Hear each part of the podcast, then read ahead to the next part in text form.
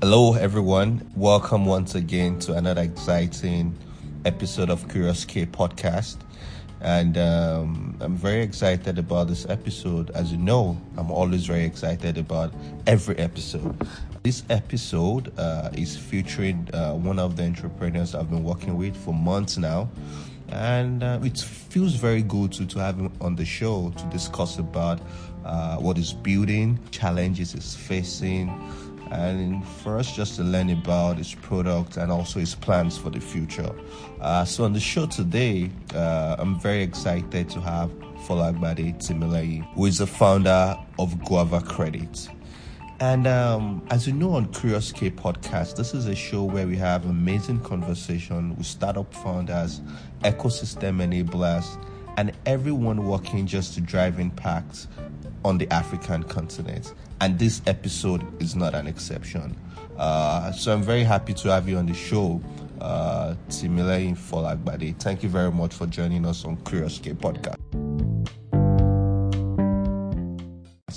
Thank you very much for, for having me. It's a pleasure being here. All right. Yeah, so let's get to know you. Can, can you tell us a bit about yourself? I'm Folagbade Oluwatimileyin once again, like you rightly said, and uh, I'm the co-founder of uh, Guava Credit, a fintech uh, startup uh, focused on the buy now, pay later solutions for for businesses. So basically, focus on B2B uh, businesses, and uh, we've been running the business for quite some months now. That's it about me. All right, all right. Thank you. So, uh, let us just get to know your background into entrepreneurship. I know you started building businesses very early, and Guava Credit is not even your first foray into entrepreneurship. So, what was it like for you uh, in terms of just trying to solve problem, and why fintech? Is it because a lot of businesses are raising a lot of money now? What's the inspiration for for starting out as an entrepreneur? Okay, for, for, for me, I I started very very early, and uh, let me say my parents introduced me to, to businesses. I, I started managing my father's uh, fish pond. Uh, I think at the SS one, if I'm correct.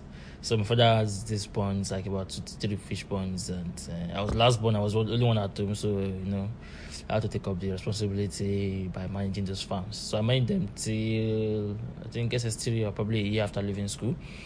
Then I think from JS3 to I started distributing books for my mom across two local governments. So that really was my foundation into into businesses. Then when I get admission into school, students, my school, I entered the private university, so we could we, we, don't cook, and we have uh, at a particular point in time we we might have about two or three, about 200 to 300 students trying to order the same food. We call it mixture then. So mixture is a combination of rice, jollof rice, and probably a meat or a fish. So, and uh, about two or three hundred students might be trying to order that. It's a private school, so we don't cook. So we have two the cafeterias. So I really wanted to deco- deco- decongest the, the crowd at that point in at the cafeteria at any point in time. So that's why I came up with that. So the name of that startup then was called Classic Food. So you could go online, order your food, and all that. Uh, I'm a fourth year. I was using a Samsung then. Uh, I think X6 or X7 if I'm correct. I bought it, I think, around 10,000 naira. And uh, I was so scared of the screen getting damaged. So I came up with this startup called Save My Gadget. It was an insurance platform for, for gadgets. And uh, we had to shut it down because of uh, regulations and all that. So, but we were able to insure a few gadgets and, and, and all that. So, but uh, about your question as regards um, why why fintech and all that. So when I was in school, people knew me as an entrepreneur. So I, I, they keep coming to, to me to borrow money and uh, give them ridiculous ridiculous interest rates. So, but it, for me, it was it was quite interesting, and um, that was my first uh, uh, encounter with uh, with fintech. Then, but on leaving school, I discovered that my my mom, which has been to business for a very long time, find it very difficult to access credit. Even after running a business for 20 good years. And my sister too, which was also, also into business, to find it very difficult to access credit. So I really wanted to solve the credit issue and that is why I came into what is it called uh, fintech, and that is why even our business today still focus on uh, business to business, providing access to credit to to, to, to, to, to those business. So I was really trying to solve pain points for people who are close to me, who matters to me, and that's why I stumbled on fintech, not because people are raising money. All right, amazing. Uh, I mean, the, the story about the food delivery is just very interesting in your school And I, I would just like to talk more about how, how did that work out? Did you have any issue with the school authorities? Uh, were you using bikes? Were you delivering? What What was it like? I know that's really going to be interesting. No, so so it, it was it was actually very interesting, and uh, I think even early this year I was even talking to a friend, and I was I was. Uh, uh, recollecting the whole process of, of, of, of, of, of how the, the whole process worked during that period of time. So for we're not really using bike. We are using uh, we employed people from town, neighboring towns surrounding the school, and uh, about two or three of them. We're using foot. We're delivering by, by foot then, because it was more like a small community. The this the the distance between the um, cafeteria and the hostel was not too far, but you know. students can be very, lazy and because of the like i said we are trying to decongest the, the crowd that's also a major selling point so we, we started with um, uh, one or two cafeterias and um, were all these cafeterias in the school? Yes they were in the school. Yes they were in the school. So we started with one or two cafeterias and uh, uh, the first model we, we tried working at was just to connect the uh, provide a platform for the restaurants for the cafeteria rather so that they could uh, customer could make what is it called order. But along the line we discovered that um, those customers were like, those restaurant cafeterias were uh, saying they don't want to bear the burden of servicing uh, uh, bikes, employing uh, delivery passengers, and all that. So we had to that the responsibility and all that. But within the period of time we we, we run the the delivery service, we were able to do well over three thousand deliveries, successful deliveries, and. Uh, uh, it was great. It was interesting, even though it was clashing with uh, uh, my academics. I can remember vividly well me uh, stabbing class or probably delivering food just to meet customer needs in suits and tie, and uh, it was quite interesting. It was actually very very interesting, and that got me two awards actually in school. My uh, alumni, what is it called? Um, uh, entrepreneurship student and my faculty entrepreneurship student. So it, it, was quite interesting. That that was my first major experience in in startup world, and and I, I, I learned quite a lot during that period. That's cool. And running this business, I mean, this does not require you raising funds. Uh, everything was bootstrapped, or what was it like? Did you like? Did you started with like some funds you were saving? So what was the process for you starting out? So uh, it was fully bootstrapped. And uh, my pocket money around that period of time was around 25, 30,000 per month. So uh, I basically took out my pocket money for a month. Then my father gave me 7,000 naira for our first, uh, what is it called, the posters and flyers we did then. Then uh, subsequently, uh, we I borrowed money from one of my friends called Igbafe Fit uh, it gave me I think about 10 15k then to continue running the service and so it was bootstrapped family was, and friends? it was family and friends fully bootstrapped. Interesting I, I, like that. So why didn't you scale it like why didn't you scale it outside the university hall? Yes we, we, we actually tried uh, scaling it outside uh, the university. We, uh, our attempt of scaling it was uh, actually very very woeful we tried scaling it to a neighboring city called akure in Ondo State we acquired bikes, two bikes, and uh, actually it was it was a terrible experience. it was great and terrible at both cases.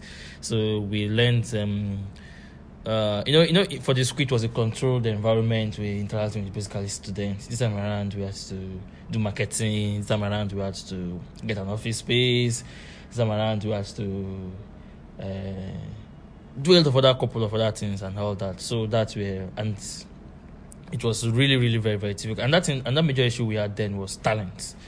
We did not have the right uh, uh, talent in terms of the um, from technical side of view and from the driver side of view. Those drivers were completely dishonest. Uh, getting customer out was difficult because at that point in time, delivery was not really, really, really a a big deal. It was funny. In fact, I, I, even, I can even remember vividly well. One of our bags had issues, and um, the the drivers, one of our delivery drivers, collide with the the mechanic, that's the Octo Workshop guys, and they were siphoning money from us.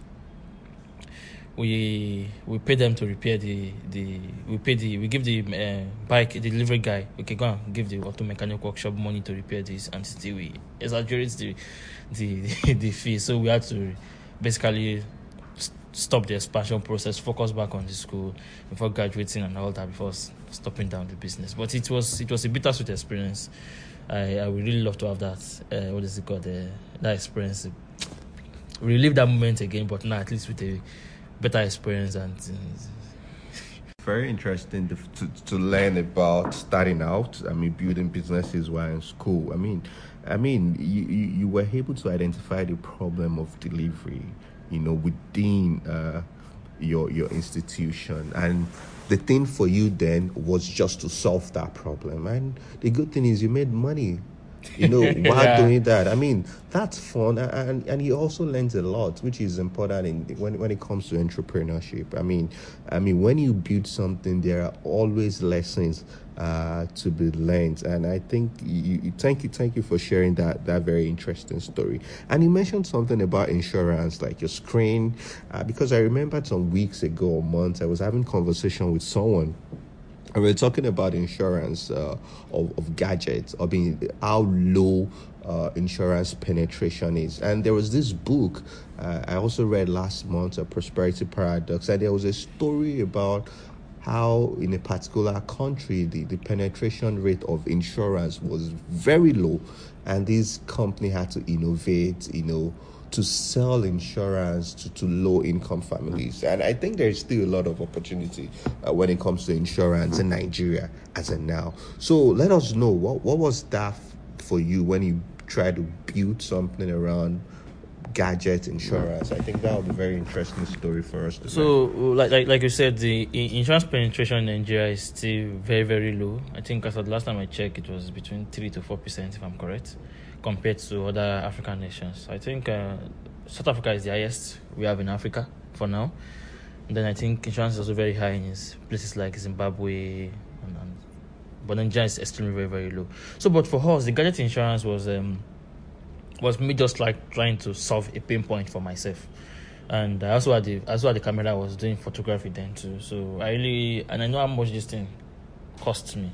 I paid paid through my nose, you know, and uh, I was really trying to to, to solve that, and um, it, it it took me a year to convince my co-founder then to to really come up with a policy. He was the insurance guy, understand nothing about insurance, so he for, for, for, me, I think uh, the insurance generally within the country, I think uh, there's still a lot of space for us to, for entrepreneurs or public people to solve, to solve within that space. A lot of education has to come in, a lot of uh, uh, regulation and all that in terms of uh, friendly regulations and all that. And I think the Nigerian government came up with, um, NAICOM came up with a, uh, a micro insurance uh, policy, regulations um, some few years back, I think about a year or two years ago I think it's, it's gradually taking shapes within the country. So it's still a very huge space, and uh, probably in the, in the in, later in the future, I would still love to go back in that space and, and play with that space. So it's it's an interesting space with so, opportunities. Yeah. So how did how did the uh, the phone insurance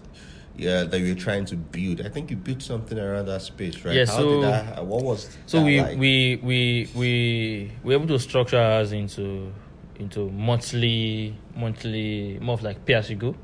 So you pay you can subscribe for the insurance and gadgets protection screen, screen protection plan for uh, either a month, three months, six months, or a year. So it's not like a ticket kind of ticket uh, service kind of uh, insurance whereby you you you subscribe for a month, then after a month, if you don't do the service, you can stop it, and if you need the service, you can keep doing that over and over a month. So, but we tried we, we try to focus drive more of the three months plan to six months plan. Then, so it was basically for I think for for it goes for an average of between two dollars to, to three dollars per with the for, for for three months to six months. So depending on the kind of gadget you use and how expensive it is.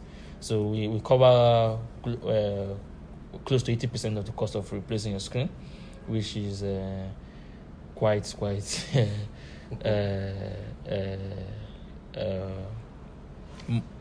kind of much when it, when when it comes to uh, from customer's uh, point of view. Take for example a Samsung phone. Let me say you're using an X10 and probably cost of replacing the screen is probably like eighty thousand here, and somebody is coming up to taking off eighty percent of that.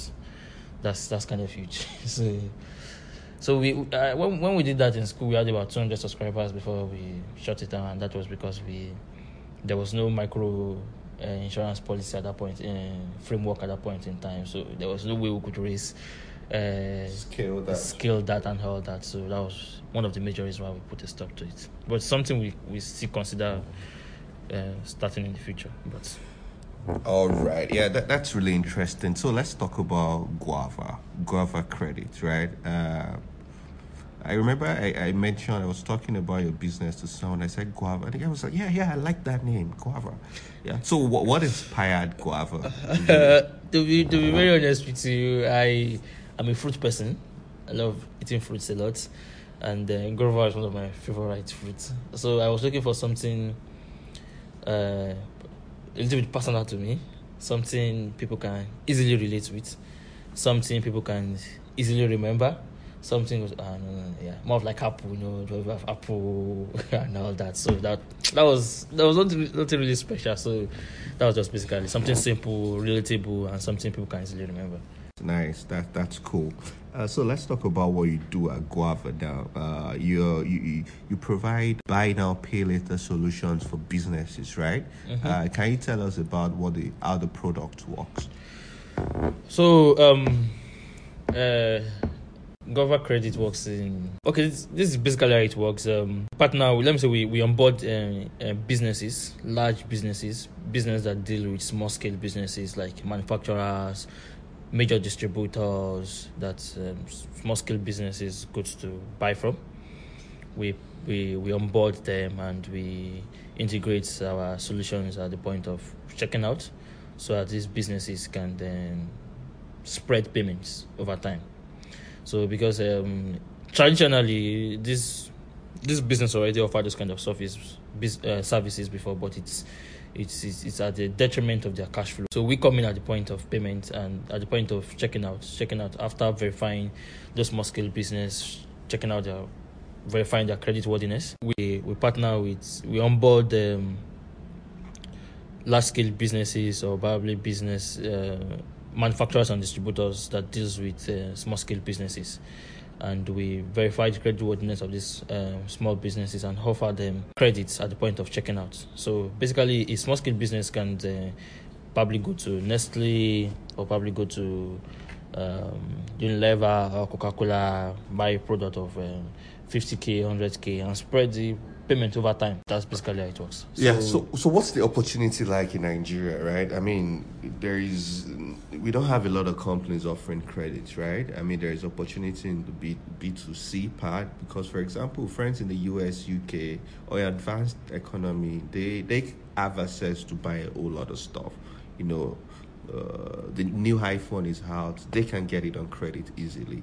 You know, so there are a lot of opportunities in that space. So, what what do you think the market is like in Nigeria, and uh, why are you focusing on businesses, or why are you providing that infrastructure or support for businesses so that they can provide uh, uh, credits for the businesses that they are working with? Okay, now you know if, if you like, like like I said earlier, I said um, for me solving a pain point that is uh, close to that affects people around me, and I made mention of my mom and my sister. And uh, now taking a looking at the big picture here, we the, the retail space in Nigeria is a little bit above 300 billion US dollars, and the majority of these uh, businesses that are excluded from having access to credit.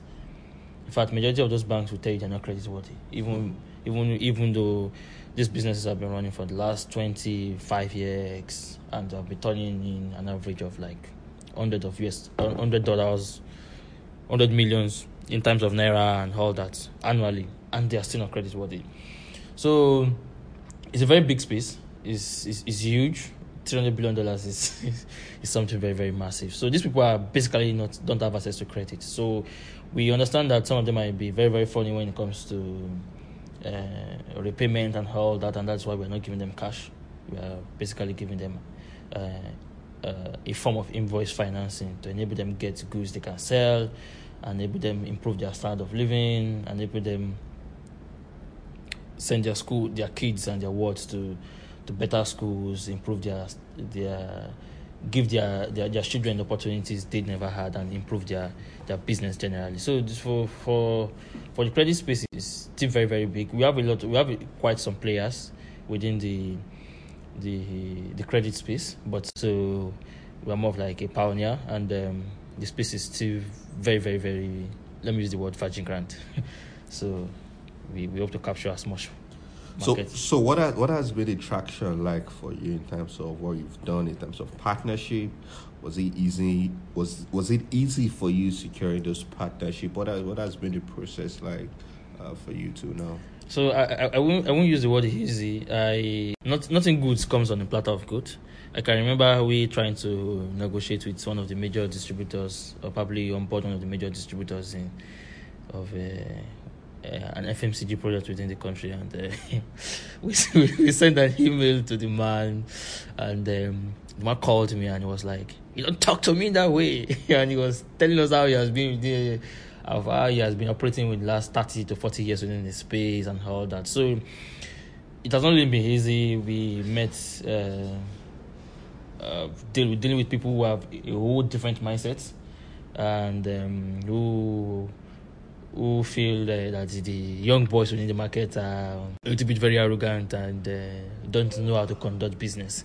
So we have to learn how to deal with these people. We have to learn how to to navigate within the space. And as regards partnership, we've been able to partner with some um, financial institutions in terms of uh, lending partners. And um, even though they've not been forthcoming like the way we we, we expected, but at least it's, it's that's been interesting and exciting so far. Then we're also trying to, we've been, as it stands now, we've been able to uh, finance over 100 businesses and counting, and uh, which is kind of very, very interesting for us. And we've, we're also trying, we're also trying to drive conversations with major um, manufacturers and distributors within the country. I think hopefully in the next one year we should be in a better space. And uh, in the next one year, I, I see us doing well over 50 million years of transaction. So this is our first year so far. So I think we're not doing bad for, for, for a small startup. All right, all right, nice. So that, that takes me to funding, right? What has it been like for you? You've been around for, for a year or a little over a year. Uh, so what has been like for you? Are you actively raising funds now? Uh, what stage are you like in that process? Or are you just comfortable to grow to get some numbers before you start that conversation? Uh, yes, in, in, as much as uh, numbers is very, very important for us. Um, we've basically been bootstrapping for the for, for the last one year, and we are currently trying to raise from uh, family and friends, so as to uh, enable us uh, improve our traction and uh, help us um, improve our technological stack and serve our customers better. So we're currently trying to raise funds from family and friends. So if you're if you're if you're interested in this, you can just send me an email at timmy at guavacredit.com so we can start the conversation. So we we we we are actively raising funds, and it has really been uh, challenging. You know, at first when we this is my first attempt at raising funds from uh, the typical VC funds and the angel investors.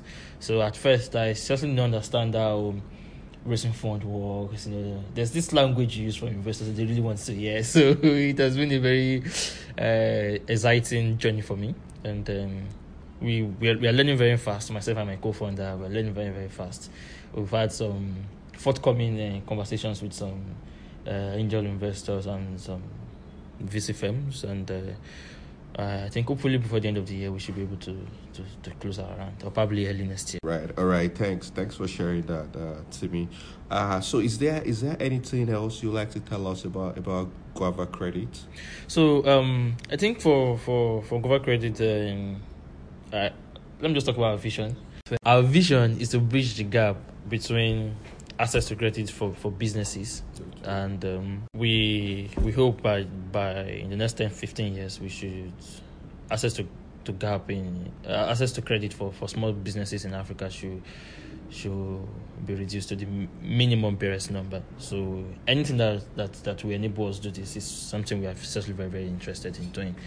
And um, I think I need to stress this much more better. For us to do that, we need to raise fund. We need to attract talents. We need to uh, work with the best in, in, in, the industry. So once again, if you're interested in working with us, email me at timmy at guavacredit.com so we can we could we could accelerate this vision much more faster we could bridge the gap as, as soon as possible. Just to put this in context, we have we have over 100 million small scale businesses operating within the country and within the within the continent, and this business practically have access no, no access to credit, and um, they are the backbone of of African economy. So we just imagine empowering these people to be able to do more with the little they're already doing. the sky is the limit for us.